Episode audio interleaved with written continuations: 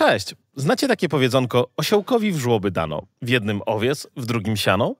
Otóż jest ono dzisiaj chyba jeszcze bardziej aktualne niż wtedy, gdy faktycznie w każdym polskim domu był jakiś osioł. Jak myślicie, czego dzisiaj mamy w nadmiarze? Problemów, no to na pewno. Pączków w krwiobiegu też jeszcze jest dość sporo, ale czego tak naprawdę mamy więcej niż jesteśmy w stanie przyswoić?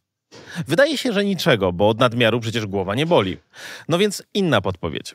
O co większość firm wytwarzających treści zabiega najbardziej? No i tak, zgadliście. O naszą uwagę, czas i zaangażowanie.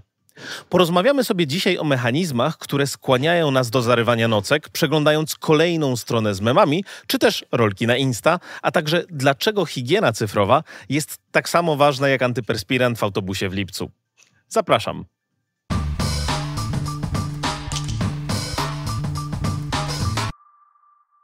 W internecie można co i róż natknąć się na mit, który mówi, że przeciętny człowiek w średniowieczu przez całe życie konsumował tyle informacji, co dzisiaj znajdziemy w jednym wydaniu New York Timesa. Oczywiście jest to pewna przesada i naginanie prawdy, ale jednak faktem jest, że z każdej strony jesteśmy bombardowani coraz to nowymi bodźcami. I nie mówię tu tylko o reklamach i innych bolączkach, na które może pomóc adblock, ale o czymś, czego już nikt nam nie zwróci o czasie, który spędzamy reagując na sygnały do nas dobiegające. Problem dostrzeżono już naprawdę dawno temu, bo odkopałem jakiś artykuł z poprzedniego wieku w Wired, gdzie rozważano, co może się stać, kiedy dostęp do informacji jeszcze bardziej się upowszechni. Zauważyliście pewnie, że większość nowych zawodów powstaje w sferze usług, a nie produkcji. Dzisiaj spora część z nas nie wytwarza już dóbr fizycznych w fabrykach, ale zajmuje się tworzeniem wszelkiej maści informacji lub treści cyfrowych. No bo automatyzacja i roboty, wiadomo. O ile więc ilość informacji w internecie jest praktycznie nieskończona i dostępna w większości przypadków bezpłatnie, to nasza uwaga ograniczona jest już jak najbardziej. Dlatego właśnie to uwagę skazuje się jako tak zwaną walutę internetu. Zastąpiliśmy nią pieniądze, no bo mało kto dziś kupuje papierowe gazety, żeby dowiedzieć się, co w trawie piszczy. O naszą uwagę walczą zresztą nie tylko serwisy internetowe, ale także aplikacje takie jak Spotify czy Netflix. No bo niech pierwszy rzuci kamieniem ten, kto nie zorientował się cztery odcinki później, że wciąż ogląda serial, którego tytułu już nie pamięta. Przeanalizujmy sobie więc, jak wygląda typowy dzień dzisiejszego statystycznego człowieka. Pobudka w rytm melodyjki z telefonu albo wirtualnego asystenta, który tuż po otwarciu naszych oczu odczytuje plan dnia i agendę spotkań. Niektórzy idą nawet o krok dalej i wyświetlają te informacje na lustrze w łazience. Jeszcze dobrze nie zaczniemy myć zębów, a dźwięk z telefonu informuje o kolejnej wiadomości czy nowym zdjęciu na Instagramie. Siadamy do śniadania z kubkiem kawy w jednej ręce, a telefonem w drugiej, nie zauważając osoby siedzącej po drugiej stronie stołu, która w sumie robi dokładnie to samo. I tak mija kilka minut scrollowania telefonów, czasem tylko przerywane słowami: Co u ciebie? Jakie masz plany na dziś? Wychodzimy do pracy czy szkoły, ze słuchawek słuchać kolejny podcast, który przyswajamy w drodze, wyciszając otoczenie słuchawkami z funkcją redukcji szumu. Nasze relacje społeczne ograniczamy znowu do przejrzenia zdjęć ludzi, których życie wcale nas nie interesuje na Facebooku, albo nieskończonego scrollowania portali informacyjnych. W ciągu dnia wcale nie jest lepiej. Okazuje się, że dotykamy telefonu średnio 2600 razy w ciągu doby. A jak już go podniesiemy, to zignorowane wcześniej powiadomienia atakują nas ze zdwojoną siłą. Te, które widzieliśmy wcześniej na zegarku czy innym smartbandzie też.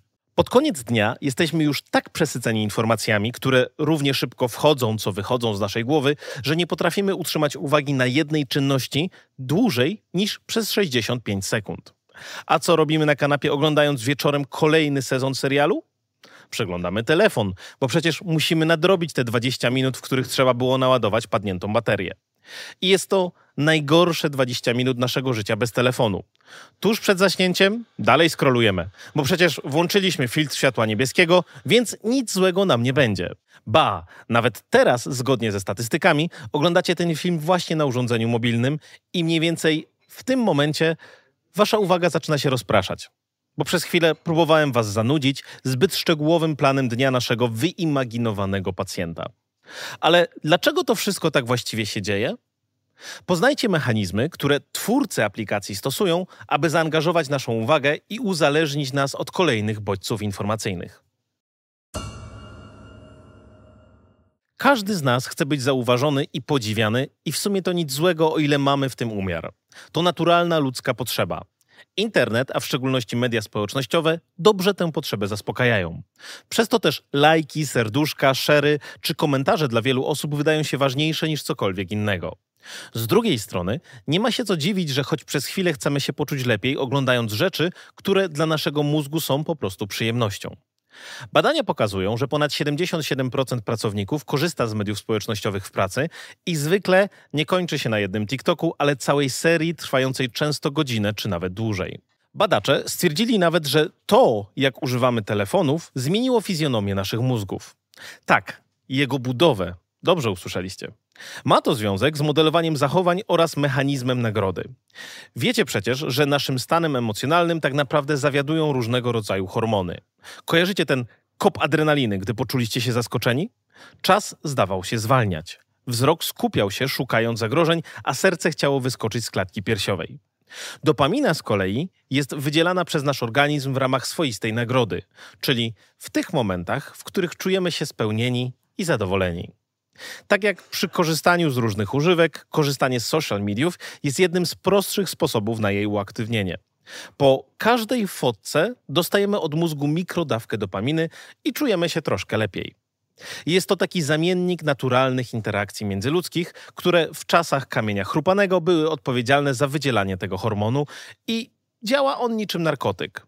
Organizm domaga się go więcej i więcej, a najłatwiejszym sposobem dostarczenia przyjemności jest obejrzenie kolejnego śmiesznego filmu z kotkami w roli głównej. Gdy odbierze nam się tylko możliwość zaspokojenia tej potrzeby, natychmiast uwalniany jest kortyzol, czyli hormon stresu. Jego stężenie u niektórych uzależnionych od smartfonów jest tak wysokie, że po odstawieniu telefonu diagnozuje się u takich ludzi ciężkie nerwice. A problem szczególnie silnie występuje u dzieci. I tak koło się zamyka. Dostarczamy kolejnych bodźców, organizm uwalnia dopaminę. A jak odłożymy telefon, to w krótkim czasie kortyzol daje o sobie znać i wystarczy jedno powiadomienie, abyśmy znowu sięgnęli po smartfona. Gdy ten mechanizm będzie się powtarzał wystarczająco często, będzie przypominał do złudzenia wykres, który widzicie na ekranie. Przedstawia on proces uczenia się. Zielona linia pokazuje moment, w którym uczymy się po raz pierwszy jakiegoś zachowania. W momencie, gdy nasz organizm dostaje dopaminową nagrodę bez żadnej zapowiedzi, to mózg zastanawia się, co tak naprawdę się stało i dlaczego czujemy się tak dobrze. Jako ludzie szukamy wzorców i racjonalizujemy nasze zachowanie, więc po kilku takich sesjach bardzo często niczym pies Pawłowa łączymy nagrodę z korzystaniem z telefonu. I to jest pokazane na niebieskiej linii. Przewidujemy, że zostaniemy wynagrodzeni i znowu dostajemy nagrodę, nawet przed pojawieniem się tego docelowego bodźca. Jeszcze trwalszym wzmocnieniem tego procesu jest coś, co widać na linii czerwonej. Zakładamy, że poczujemy się lepiej, ale tak naprawdę nie ma to miejsca, a wręcz przeciwnie, nagroda nie przychodzi. Wtedy nasz mózg wrzuca tę ścieżkę zachowań do pudełka tego nie robić w przyszłości. Wiecie, jak weźmiemy telefon do ręki, a tam żadnych nowych lajków czy wiadomości. Chcieliśmy poczuć się lepiej, ale się nie udało. Tak więc spróbujemy jeszcze raz za kilka chwil i tym razem się udaje. No a algorytmy mediów społecznościowych już zadbają o to, aby co i róż podsunąć nam coś, co sprawi, że poczujemy się lepiej. Tylko jak zaprojektować serwis lub aplikację, aby działała w taki właśnie sposób? Czy wiecie, że istnieje cała dziedzina badań, która nazywa się Addictive Software Design? Okazuje się, że wspomniana wcześniej nagroda działa najlepiej, gdy jest mniej przewidywalna dla ludzkiego mózgu. Połączenie napięcia i oczekiwania przed otwarciem TikToka jest podobne do oczekiwania na wygraną w Totolotka. Tym razem się nie udało, ale może następnym razem już tak. Naszą wygraną są tutaj powiadomienia, które nie pojawiają się za każdym razem. Ale nigdy nie możemy przewidzieć, kiedy poczujemy się ważni i istotni dzięki temu dymkowi z cyferką w aplikacji. Drugim z czynników jest atencja i jej potrzeba. Tak, każdy z nas jest trochę próżny i chce być doceniony przez innych. Stąd też tak bardzo stymulujące są pozytywne bodźce w prawdziwym życiu.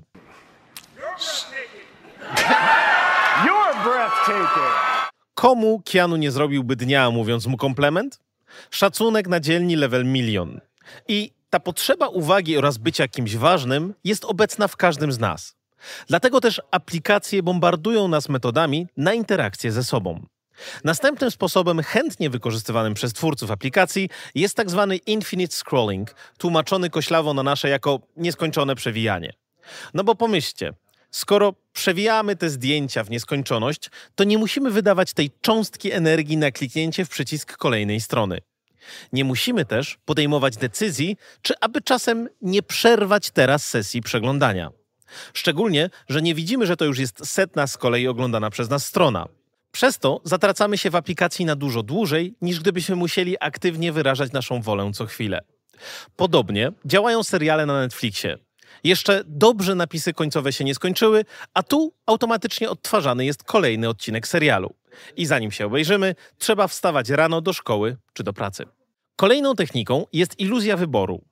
Projektanci oprogramowania mają możliwość wpływania na decyzje użytkowników poprzez odpowiedni układ ich aplikacji. Dodawaliście kiedyś ocenę restauracji w mapach Google? Podczas gdy na pierwszy rzut oka wydaje się, że umożliwia to udostępnienie recenzji pobliskich restauracji, tak naprawdę kontroluje i ogranicza się liczbę miejsc, które pokazywane są użytkownikowi map. Rzadko kto przegląda więcej niż kilka pierwszych wyników, a że te są posortowane od najlepszych, no to umacnia nas to tylko w przekonaniu, że wybieramy dobrze. Dlatego tak wiele energii poświęca się na wypozycjonowanie danego biznesu w Google czy innych wyszukiwarkach. Iluzja wyboru, podczas gdy tak naprawdę wybór został dokonany za nas lub przynajmniej znacznie zawężony, sprawia, że paradoksalnie spędzamy więcej czasu na przeglądanie alternatywy w aplikacji. Ograniczenie wyborów, na jakie narażony jest użytkownik, sprawia, że oglądamy treści z większą starannością. No bo wiecie, jak macie do wyboru pierdyliard opcji, to mózg myśli, że wybór będzie zbyt długi i trudny, więc wybierzemy pierwszą z brzegu. Za to, gdy wybieramy spośród ograniczonej liczby możliwości, to spędzamy długie minuty przed ekranem, porównując najdrobniejsze szczegóły. Ostatnie dwie z opisywanych metod to grywalizacja zwana też gamifikacją oraz tzw. Tak efekt IKEA. Ludzie irracjonalnie przypisują wyższą wartość przedmiotom, w budowanie lub tworzenie których są zaangażowani. Wiele aplikacji wykorzystuje to zjawisko, dając użytkownikom możliwość samodzielnego tworzenia profilu w mediach społecznościowych czy wyboru każdej drobnostki w wyglądzie naszej postaci w jakiejś grze. Potwierdza to efekt IKEA, czyli to, że konsumenci są skłonni zapłacić więcej za meble, w których tworzeniu brali udział, niż za takie gotowe. Ponadto inwestowanie czasu w danej aplikacji powoduje, że użytkownicy spędzają go więcej na tej platformie. Graliście w te wszystkie mobilne gierki z mikropłatnościami? Na początku wszystko idzie jak po maśle. Budujemy swoje miasto, czy nawet całe imperium. Zasobów jest pod dostatkiem, aż tu stopniowo, kilka godzin później, zaczyna brakować tego i owego. Ale zwykle można to kupić za kilka złotych i bawić się dalej, niezależnie czy będzie to energia, czy też inne kryształy. No i skoro zainwestowaliśmy już swój czas, to nie chcemy, żeby poszedł na marne. Więc albo wydajemy swoje ciężko zarabione pieniądze, albo spędzamy jeszcze więcej czasu grając. I kolejne kółko się zamyka. W podobny sposób działa też przywiązanie użytkownika. Gdy mamy już zgromadzonych obserwujących na jednej platformie, jest mniej prawdopodobne, że ją opuścimy, nawet jeżeli pojawia się lepsza alternatywa o tej samej funkcjonalności.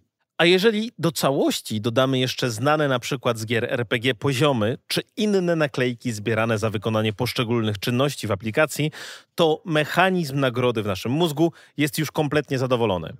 Stąd wszystkie odznaki w mapach Google, tak jak lokalny przewodnik, które wraz ze zwiększeniem doświadczenia i nowymi benefitami odkrywamy na poszczególnych poziomach.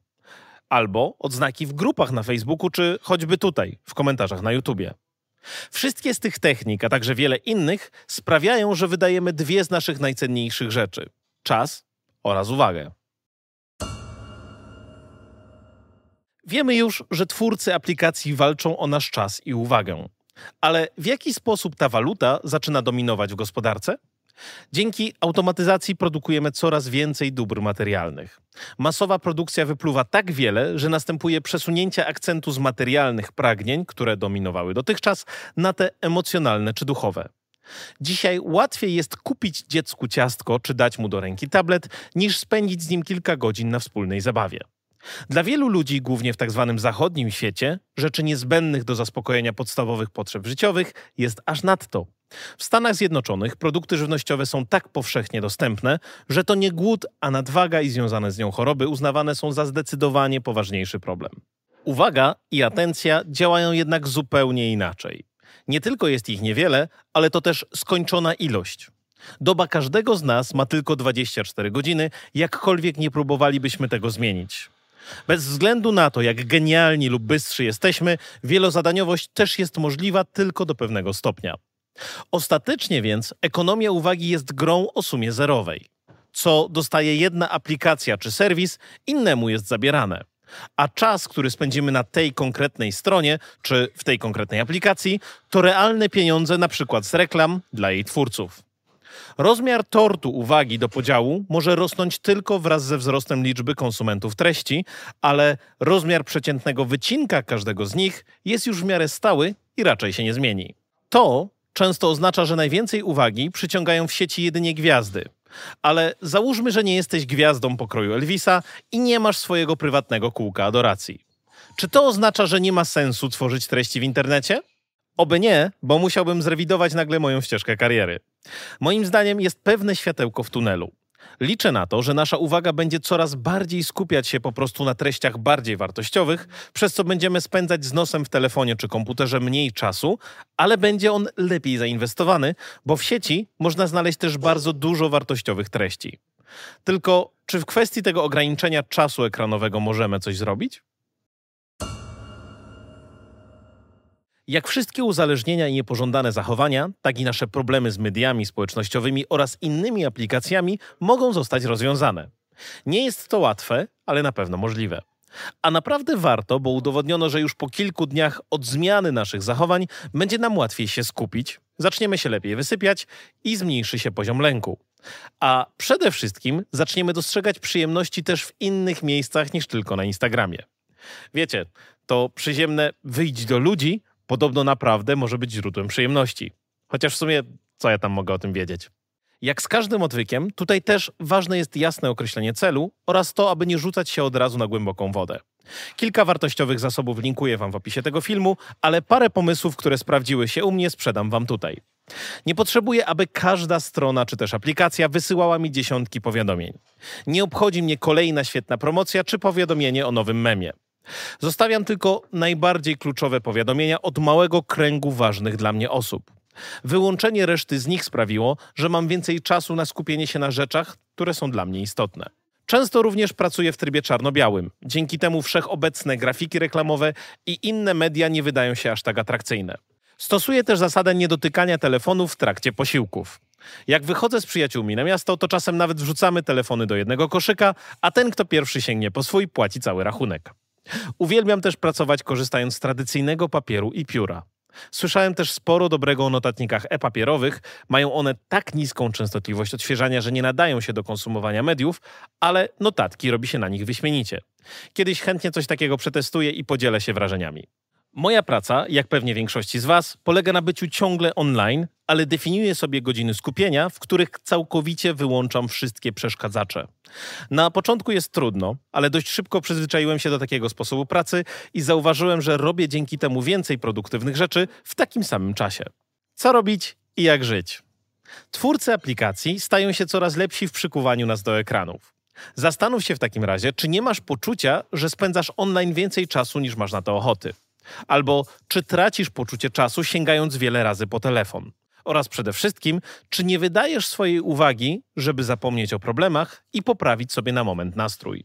Możesz coś z tym zrobić. Choć zabrzmi to trochę dziwnie, zacznij od zerknięcia w ustawienia swojego telefonu. Tak Android, jak i iOS umożliwiają śledzenie ilości czasu, który spędzamy z włączonym ekranem, wraz z podziałem na aplikacje, których używamy najczęściej. W telefonach Samsunga sprawa jest bardzo prosta ze względu na wbudowaną aplikację Cyfrowy Dobrostan. Dajcie znać w komentarzach, co króluje u Was. U mnie są to na przykład Signal, Slack i kalendarz. Możesz sprawdzić, co zabiera najwięcej Twojej uwagi i jeżeli nie podoba Ci się to, co widzisz, wprowadzić odpowiednie limity. Telefon sam nie zadba o to, żebyś ich przestrzegał, ale przynajmniej ułatwi kontrolę nad Twoimi odruchami. No i jak podejmiesz już decyzję o takim cyfrowym detoksie, to raczej nie rób z niej codziennych relacji na Instagramie. Zamiast tylko korzystać z komunikatorów i mediów społecznościowych, umów się z kimś ze swoich znajomych na kawę, ciastko, obiad czy po prostu spacer po parku. Przyjemniej i zdrowiej, a i trochę kroków wpadnie w aplikacji je mierzącej. Tylko umówcie się też, że będzie to czas, kiedy wyłączycie powiadomienia i nie zerkacie na telefony. Nie bój się prosić o pomoc, także tę profesjonalną, kiedy zauważysz, że sprawy zabrnęły nieco zbyt daleko. Codziennie pod numerem telefonu widocznym na ekranie konsultanci z Instytutu Psychologii Zdrowia Polskiego Towarzystwa Psychologicznego mogą Ci pomóc w zakresie uzależnień behawioralnych i nie tylko. I to już wszystko na dziś. Tymczasem dziękuję za Waszą uwagę i do zobaczenia.